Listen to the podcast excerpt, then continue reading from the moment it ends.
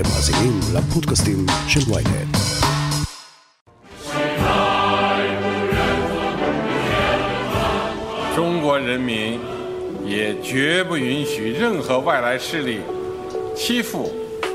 זה כבר לא סוד. ארצות הברית דורשת מהשותפות שלה להתיישר ולהקטין את החשיפה לסין. הדאגה האמריקנית כבר הפכה לאובססיה, ונראה שאין הבדל גדול בין ממשל טראמפ לממשל ביידן. שניהם מוטרדים ומנסים לשמור על מעמדה של ארצות הברית מול אתגר התפשטותה הרחבה של סין ברחבי תבל. ממה אנחנו, כאן בישראל, צריכים לדאוג? האם אוסטרליה היא דוגמה למה שעלול לקרות לישראל ולמדינות נוספות? האם אמריקה תצליח מול האתגר האימתני שמעורר הדרקון הסיני? אסף אוריון מן המכון למחקרי ביטחון לאומי ורותם אורג, מומחה לפוליטיקה אמריקנית, מנסים להסביר.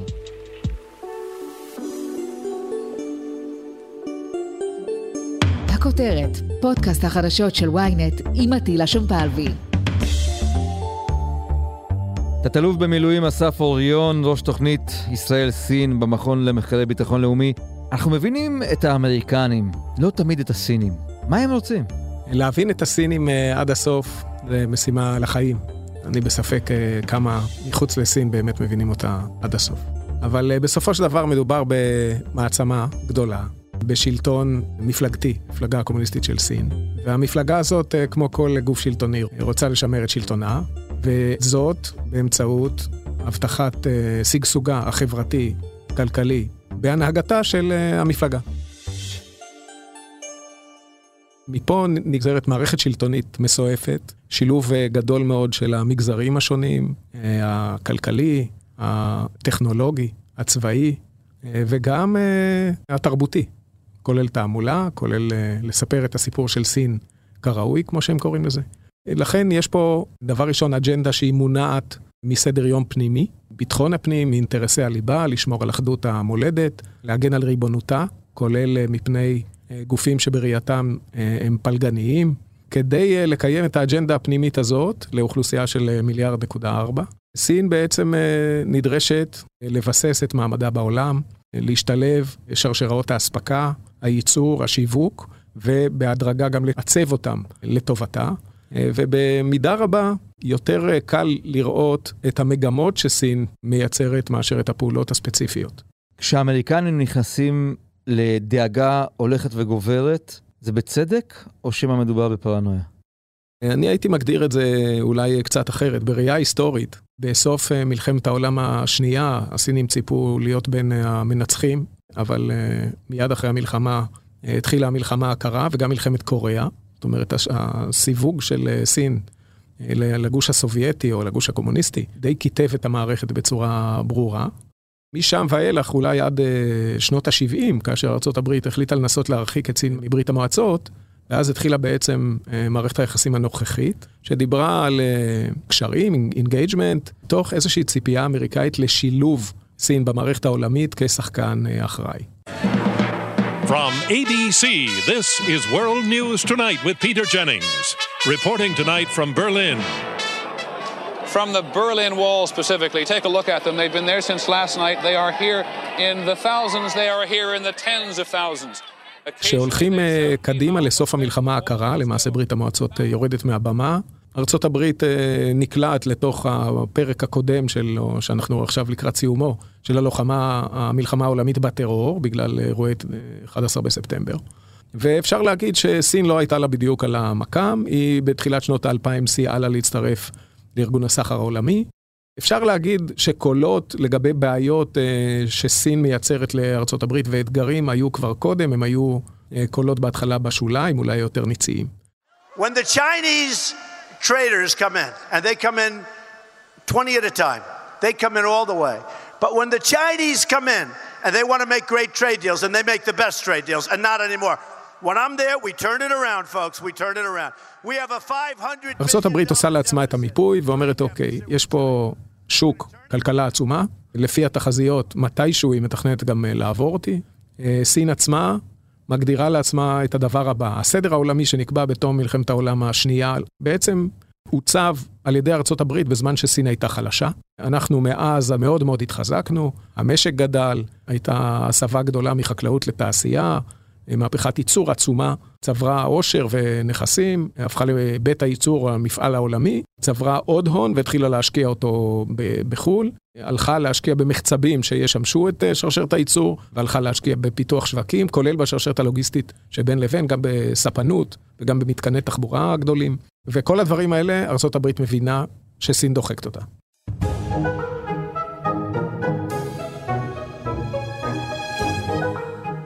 רותם אורג, למעשה אפשר לומר שהאמריקנים חוששים לא רק מהאידיאולוגיה הסינית, אלא גם מהיכולות הסיניות, שפעם היו, בוא נגיד, אה, חלשות יותר, בטח בכל מה שנוגע לפיתוח.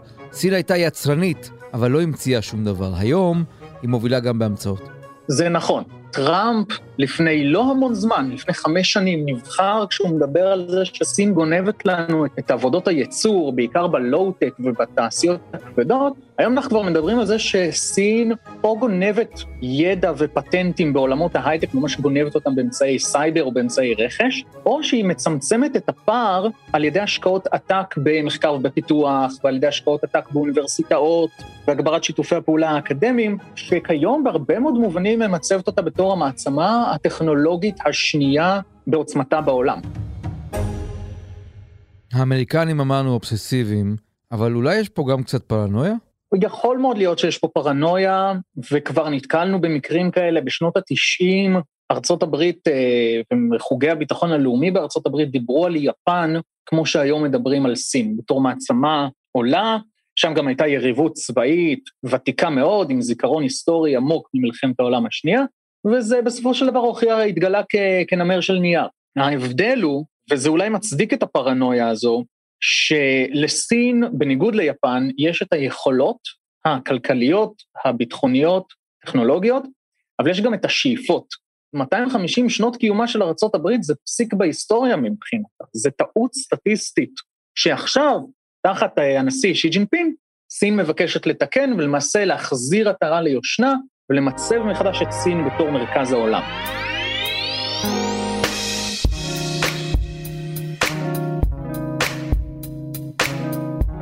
אסף אריאן, בוא נדבר רגע על טכנולוגיות.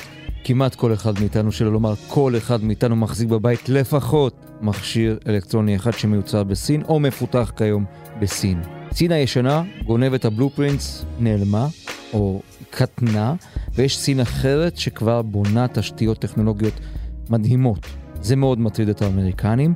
האומנם יש ממה לחשוש? האומנם הסינים מכשירים backdoor בכל מקום כדי לבלוש אחרינו, לרגל אחרינו, לגנוב מאיתנו אינפורמציה?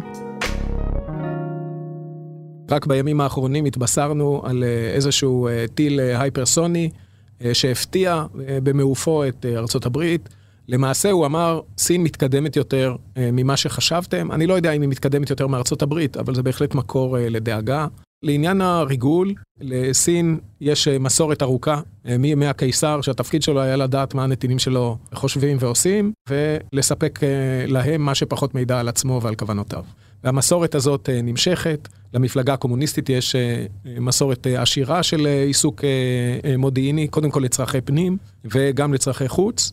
וסין, אני חושב יותר מאחרים, מיטיבה להפעיל סט של כלים שלובים, חוקיים, על יד החוקיים, לא חוקיים, כלכליים, רכישה בעסקות כלכליות, שליחת סטודנטים, העברת מחקרים, שיתוף, מה שנקרא שיתוף ידע, אבל שבסוף הוא סוגר את פערי המידע והטכנולוגיה הסינים.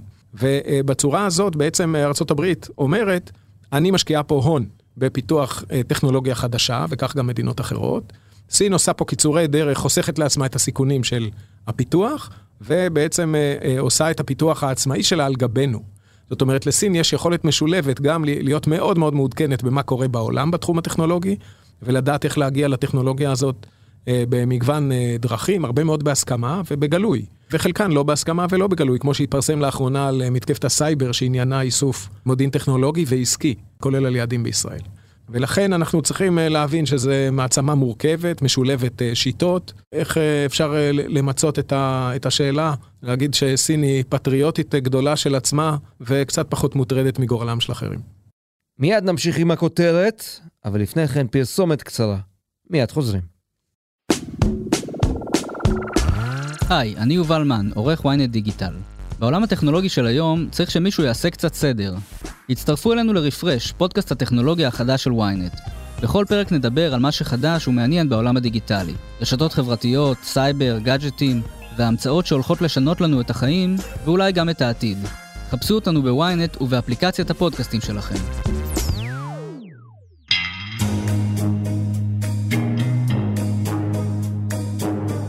רותם הורג, הנשיא לשעבר דונלד טראמפ היה מאוד בוטה כלפי סין, והוא גם האשים את הסינים בהפצת קורונה.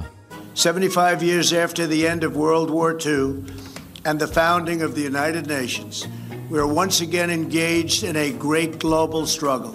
We have waged a fierce battle against the invisible enemy, the China virus, איך המגפה העולמית הזאת משפיעה על היחסים בין ארה"ב לבין סין? זאת שאלה גדולה, בעיקר כי יש כאן כמה רבדים. יש את השאלה של ההשפעה על אורח החיים, מצב התחלואה, המצב הכלכלי, ה-unrest הפוליטי, שבשלושתם ארצות הברית נפגעה יותר מסין. לארצות הברית יש יותר uh, מתים מקורונה, ההתאוששות הכלכלית שלה היא איטית יותר, והיא התמודדה עם uh, התקוממות פוליטית, התבטאה בעיקר במחאות ג'ורג' פלויד, אבל גם במחאות האזרחיות השונות נגד uh, הגבלות קורונה, נגד מסכות, באופן שסין, כמדינה לא דמוקרטית, לא מכירה בכלל. אבל מעבר למשמעויות המיידיות, אה, צריך להסתכל גם על העולם פוסט-קורונה. היום החיסונים האפקטיביים ביותר נגד הווירוס זה פייזר ומודרנה, הם חיסונים אמריקאים, וביידן משתמש בהם ככלי גיאופוליטי כדי לחזק את ההשפעה האמריקאית בעולם, על ידי מכירת חיסונים, על ידי מתן חיסונים ללא תשלום למדינות מתפתחות, כדי להבטיח שלא ייווצרו וריאנטים חדשים לווירוס, וב' כדי לחזק את הקשרים שלהם ולשמור אותם בתוך המחנה האמריקאי, שמעבר לזה, הקורונה היא בסופו של דבר טריילר לאתגרים הגיאופוליטיים ש... שהעולם מתמודד איתם במאה ה-21, שבמהות שלהם הם אתגרים חוצי גבולות. זה מגפות, זה שינויי אקלים, זה סייבר, אם זה אתגרים כלכליים, אם זה אתגרים טכנולוגיים, כאשר התפיסה שניתן ורצוי לשתף פעולה עם סין איפה שאפשר, אבל שבמקביל, ארה"ב צריכה גם להתחרות עם סין איפה שצריך. ביידן היה רוצה לעשות את ההבחנה הזו בצורה יחסית פשוטה, להרכיב רשימה של דברים שעליהם אפשר ורצוי לשתף פעולה, ורשימה של דברים שבהם צריך להתחרות. אצל הסינים זה פחות, אה, פחות עובר, כי הם עושים זיקות בין הדברים. עושים, מה, אתה רוצה לשתף איתנו פעולה על אה, אקלים? אז תבוא לקראתנו בנושאים אחרים שבהם חשבת להתחרות בהם. כמובן, תלוי במעמד של ביידן מבית, ביכולת שלו להתמודד עם זה. I've known Xi Jinping for a long time. Allegedly, by the time I left office as vice president, I had spent more time with Xi Jinping than any world leader had. Because President Obama and the Chinese president Hu decided we should get to know one another since it was inappropriate for the President of the United States to spend time with the Vice President of another country. האמריקנים, הממשל החדש, שונה בהרבה מן הנרטיב של דונלד טראמפ? שונה בסגנון. אני חושב שבסך הכל מבטא המשכיות בנתיב המדיניות הראשי. שמענו לפני מספר ימים את אנשי משרד הסחר, נציבות הסחר האמריקאים, מציגים למעשה את הכיוון הכללי. היה שם הרבה דברים עמומים, אבל המסר העיקרי, שהסכם מספר אחת שהושג בהקשר של מה שכונה מלחמת הסחר, בעצם הוא נועד לוודא שסין עומדת בהסכם ההוא. כולל שימור הטאריפס, המכסים, שהטיל ממשל טראמפ, והבטחה שיהיו גם כלים נוספים ככל שיידרש. זאת אומרת, כרגע אנחנו לא רואים ממש הסרת הלחץ מסין בהיבטים המהותיים. בהיבטים מסוימים רואים צעדים לקראתם. זאת אומרת, הייתה עכשיו עסקת אסירים ששוחררה האסירה הסינית מקנדה, אחראית הכספים של חברת חוואווי, שנעצרה על, לאור בקשת הסגרה אמריקאית, ובתמורה שוחררו שני אסירים שסין החזיקה קנדים. רואים צעדים שנועדו גם לשדר רצון טוב, גם לנסות להגיע להידברות. בהיבט הזה זה נכון. אבל אני חושב שהנתיב הראשי של התחרות האסטרטגית, המסגרת התפיסתית שתיארתי קודם מראשית ממשל טראמפ, היא עדיין בתוקף, ויתר על כן, ממשל ביידן מאיץ מאוד את המעבר או העברת המשקל מהמזרח התיכון למזרח אסיה ולמערב הפסיפי, בדיוק בעצם בהמשכיות למה שאמר קודמו. אנחנו מדברים המון על אמריקה, אבל יש מדינות שהן הרבה יותר קרובות לסין וגם חוטפות במערכות או שלא במערכות מסין, כמו למשל אוסטרליה, שההשפעה הסינית שם ניכרת היטב. אוסטרליה נחשבת בת... בתודעה שלנו למדינה מערבית, אנגלוסקסית כמובן, ופתאום אנחנו שומעים הסינים שולטים חזק שם בהרבה מאוד רבדים במדינה הזו. אז על אוסטרליה אנחנו אכן שומעים אה, קצת יותר בשנים האחרונות, אבל ככל שאנחנו אה, מעמיקים אה, לחקור את הסוגיה, אז אנחנו שומעים את הסיפור הבא. כמובן היא נמצאת במגרש הפסיפי, סין רואה אותה כחלק מהמרחב, לאוסטרליה יש עתודות מחצבים משמעותיות, מוצרי חלב מנושא הצאן שם, ואוניברסיטאות טובות. הדבר הזה בעצם הופך למערכת יחסים שכמובן אה, ראשיתה כלכלית. יש ספרים די ביקורתיים על, על סין שנכתבו על ידי אוסטרלים. שקראו לזה הפלישה השקטה, וזה שבסופו של דבר באוסטרליה, כמו בהרבה מקומות בעולם, נוצרו קהילות גדולות של מהגרים סינים, שהפכו לאזרחי אוסטרליה, ומקיימים גם זיקה למה שנקרא מולדת אבותיהם. הבסיס הזה, יחד עם פוליטיקאים שאמרו, עתידנו הכלכלי זה עם סין, הכלכלה הצומחת. אנחנו צריכים להעמיק את הקשר איתה. אה, יש פה הזדמנויות אה, בלתי רגילות, ונכנסו למערכת יחסים שהתפתחה לכמה מרכיבי סיכון. היה בה הרבה רווח ותועלת, אוסטרליה הרוויחה כלכלית, אבל יחד עם הרווחים והתועלות נכנסו כמה מרכיבי סיכון. אה, מרכיב אחד זה השפעה פוליטית. דרך מעורבות סינית, לפי המדווח, בפוליטיקה האוסטרלית, גם ברמת המדינות וגם ברמה הפדרלית. המרכיב השני זה העברת ידע מהאוניברסיטאות, זאת אומרת, נשלחו לאוסטרליה הרבה מאוד אה, סטודנטים, האוניברסיטאות נשענות על מאות אלפי סטודנטים סינים, זה הרבה שכר לימוד, ומענקי מחקר וכדומה, והדבר הזה התבטא גם דיווחים על פגיעה בחופש האקדמי, כי למשל בסוגיות טיוואן או בסוגיות יקרות לליבה של סין, הסטודנטים הסינים והמרצים הרלוונטיים פעלו אה, לשרת את קו המפלגה, וכאשר אה, בסופו של דבר אוסטרליה בחרה אה, להשמיע קול ולהגיד נדרשת חקירה על הקורונה, פה סין ראתה שאוסטרליה עברה קו, והיא הפעילה את המנופים הכלכליים שלה. חתכה את היבוא של פחם, של יין, עשתה סנקציות למעשה על אוסטרליה, תוך ניצול התלות אה, של אוסטרליה בסין. האמריקנים מנסים לשכנע גם את השותפים שלהם, גם באירופה, אבל גם כאן במזרח התיכון, והכוונה כמובן לישראל, לשתף עימם פעולה מול סין. האם זה יצליח להם? זאת השאלה הגדולה בעצם, כי בתחרויות של השפעה, כמו המלחמה הקרה בזמנו, כמו במידה מסוימת אה, התחרות בין ארה"ב לבין סין, יש שאלה של, אה, של לקיחת צדדים. אז יש מדינות שכבר uh, לקחו במובהק צד, בריטניה, אוסטרליה, יפן באופן טבעי, לקחו את הצד האמריקאי, ולישראל המון פעמים יש את הנטייה לחשוב ש... שאנחנו נמצאים בסיטואציה של uh, וישחקו הילדים לפנינו. יש ארצות הברית, יש סין, ואנחנו נלך עם המנצח. זה לא המצב. לישראל יש צד מובהק שהיא נמצאת בו, יש צד מובהק במלחמה הזאת. שהיא רוצה שיצא וידו אל העליונה, וזה הצד שמכבד דמוקרטיה, שמכבד את שלטון החוק, שמכבד פלורליזם של אורחות חיים, ולכן לישראל יש אינטרס שארה"ב תצא מנצחת, לא בהכרח כי יש לנו משהו נגד סין, או נגד שיתוף פעולה עם סין, אלא כי המערכת הליברלית-קפיטליסטית שארצות הברית בנתה ב-70 ומשהו השנים האחרונות, היא מערכת שמטיבה גם איתנו. ולכן, ברגע שההבנה הזו תחלחל בתוך ישראל, היום ישראל היא אחת המדינות המערביות אה, הכי אוהדות לסין, בוודאי בהשוואה למדינות בפסיפיק כמו אוסטרליה ויפן, אבל ברגע שההבנה תחלחל שסין היא מדינה שאפשר ורצוי לשתף איתה פעולה, אבל היא ממש בשום צורה לא יכולה להיות תחליף לארצות הברית, אז, אה, אז כבר אפשר יהיה להגיד שארצות הברית תוכל לנצח לפחות בקרב על אה, באיזה צד ישראל נמצאת. סין בהסברה הסינית ובדיפלומטיה הסינית, הרבה פעמים מתארת את הדבר הזה כפעולה של ארצות הברית במנטליות של מלחמה קרה ומשחק אה, סכום אפס. לסין אין בריתות, יש לה יחסים עם הרבה מאוד מדינות, על פי רוב בילטרליים, זאת אומרת, אה, מערכת יחסים שבו סין עומדת מול מדינה אחרת ובהגדרה נהנית מעליונות, פעילה מאוד בגיוס תמיכה בעמדותיה, למשל בטיוואן, על ידי זה שהיא נכנסת לקשרים כלכליים או לדיפלומטיית אה, קורונה אה, וחיסונים ודברים כאלה, ובעצם גורפת מספר גדול מאוד של אצבעות בפורומים הבינלאומיים באמצעות פעילות דומה.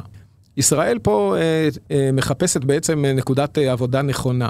הרבה פעמים אנחנו שומעים, אה, ישראל צריכה לבחור בין ארצות הברית אה, לסין. אה, זה למעשה מסגור שהוא שגוי. ישראל כבר בחרה, יש לה שותפה אסטרטגית, כמעט בעלת ברית אחת ויחידה, וזאת ארצות הברית של אמריקה. וזוהי שותפתנו האסטרטגית היחידה. סין היא שותפת סחר חשובה, ואנחנו צריכים, כמו הרבה מדינות, כולל הברית עצמה, למצוא את הנקודת האיזון הנכונה בין יחסי כלכלה בטוחים עם סין, לבין אי פגיעה ביחסים עם הברית, והגנה מפני סיכונים אופייניים לסין, כפי שמדווח מהעולם. זאת אומרת, אנחנו צריכים לצמצם את החשיפה שלנו בשל אה, חובת הזהירות. ככל שמדווח מהעולם על אה, אתגרים שכרוכים ביחסים עם סין, ישראל צריכה לוודא שהיא אה, בעניין הזה אה, מקיימת אה, רמת חשיפה שמניחה את דעתה.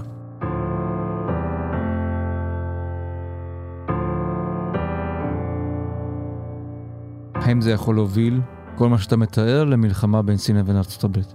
אה, ראשית צריך אה, לזכור שאנחנו מדברים על אה, שתי מעצמות גרעין, ולכן יש חסמים מאוד גדולים ומוטיבציות נמוכות של שני הצדדים להגיע למלחמה, שבעיקרון היא תהיה הרסנית מאוד. יצא עכשיו על זה ספר 2034, שמתאר מין תרחיש שכזה. אבל כמו שאנחנו יודעים מההיסטוריה, גם של ישראל וגם מההיסטוריה העולמית, מלחמת העולם הראשונה וכדומה, אנחנו יודעים שמלחמות פורצות בגלל עליית אה, לאומנות אה, פנימית, וזה אפשר לזהות גם בארצות הברית וגם בסין, ומכל מיני אירועים טקטיים אה, בשטח, וכאן אפשר לראות כמה מוקדי חיכוך מאוד ברורים, ששם כלים צבאיים של שני הצדדים יכולים להיפגש. המקום המובהק ביותר אולי זה טיוואן, שכמו שאמרתי, סין מגדירה אותו כמחוז מורד, ושעתידו להתאחד עם סין כולה. אה, ואם צריך גם בכוח. ערבויות אה, ביטחוניות של ארה"ב לשלום טיוואן, זאת אומרת, השאלה איך אה, והאם ארה"ב תגן על טיוואן במקרה כזה, אבל יש פה פוטנציאל טקטי משמעותי. ים סין הדרומי, שאותו עליו סין בעצם פורסת השפעה צבאית ונכסים צבאיים יותר ויותר רחבים. התעקשות אמריקאית לעשות שם מבצעי חופש שיט, וצריך להזכיר שבשנת 2001 מטוס סיור, מטוס איסוף אמריקאי, יורט על ידי מטוס סיני שטס קרוב מדי, התרסק, כלומר הטייס נהרג והמטוס הונחת באי היינן והיה שם משבר גדול. זה אומר שגם כאשר מעצמות אינן רוצות להגיע למלחמה, תקריות מקומיות צבאיות יכולות עדיין לקרות ולחולל שרשרת התפתחויות לא צפויה. רותם אורג, עורך הוושינגטון אקספרס, אסף אריון, המכון למחקרי ביטחון לאומי, תודה רבה. תודה.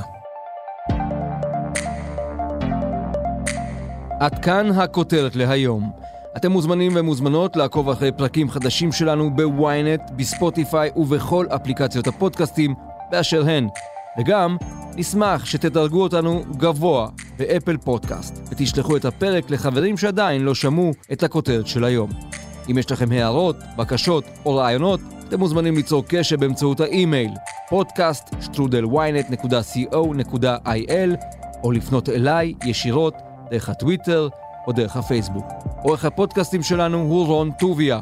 הפקה, גיא סלם, אלן רחמני ושחר ברקת. ניצור עזרן על הסאונד. סיוון חילאי גם היא חלק מצוות הכותרת. אני עטילה שומפלבי, ביום ראשון נהיה כאן שוב עם פרק נוסף.